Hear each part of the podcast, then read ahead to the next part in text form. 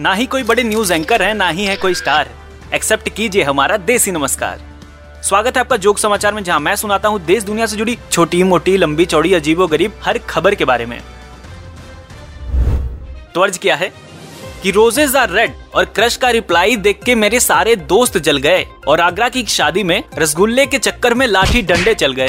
दरअसल शादी के बीच में ही रसगुल्ले की कमी को लेकर किसी ने कमेंट कर दिया, जिसके बाद अखिल भारतीय तरीके से जंग शुरू हो गई और लोगों ने रसगुल्ले को लेकर एक दूसरे का रस और गुल्ला दोनों अलग अलग कर दिया।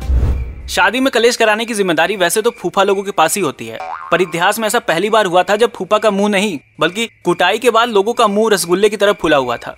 इस घटना से पहले शादी का लड्डू फ़ेमस था, पर अब रसगुल्ला भी हो गया। मिठाई के चक्कर में पिटाई वाली खबर सुन के पुलिस जब तक पहुँची, तब तक लोग और रसगुल्ले दोनों टूड़े मुड़े ज़मीन पर बिखरे पड़े थे, जिन्हें बाद में अस्पताल भेज दिया गया। खैर, बढ़ते हैं अगली खबर की तरफ़। डिजिटल होती दुनिया और बढ़ती टेक्नोलॉजी के साथ साथ कई प्रॉब्लम्स और बढ़ी हैं। उनमें से एक है AI generated deepfake videos PM Modi, Rashmika Mandanna, Katrina Kaif के बाद अब एक्ट्रेस काजोल भी इसका शिकार हो गई हैं। दरअसल एआई की मदद से किसी का भी चेहरा किसी के भी चेहरे से रिप्लेस किया जा सकता है। और देखने वाले को ये बिल्कुल असली लगता है। पीएम मोदी ने इस एआई टेक्निक को चिंता का विषय बताया है। पर मुझे लगता है कि टॉक्सिक पार्टनर्स को इसकी चिंता करने की कोई ज़रूरत ही नहीं है। क्योंकि इतने चेहरे होते हैं उनके पास कि एआई क्या किसी की आई को भी उनका असली चेहरा नहीं मालूम। तो वो बदलेंगे क्या?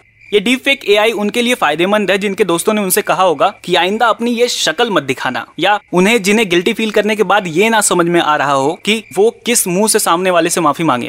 खैर, चलते हैं अगली खबर की ओर। उत्तर प्रदेश के गोरखपुर में रहने वाले एक सज्जन ने कमिश्नर को एक पत्र लिखकर खुद के लिए भारत रत्न की मांग की है, जो काफ़ी वायरल चल रहा है। इस लेटर में उन्होंने लिखा कि मेरी अंतरात्मा से मुझे भारत रत्न चाहिए की आवाज़ आ रही है तो मुझे भारत रत्न से सम्मानित करने की कृपा करें। और सबसे हैरानी वाली बात यह है कि जैसे हम किसी वेबसाइट की नियम और शर्ते वाला पेज बिना पढ़े टिक करके आगे बढ़ जाते हैं, ठीक वैसे ही इस लेटर पर कई बड़े अधिकारियों ने सिग्नेचर करके आगे फॉरवर्ड कर दिया था। फिर जब ये खबर वायरल हुई तो हड़कंप मच गया।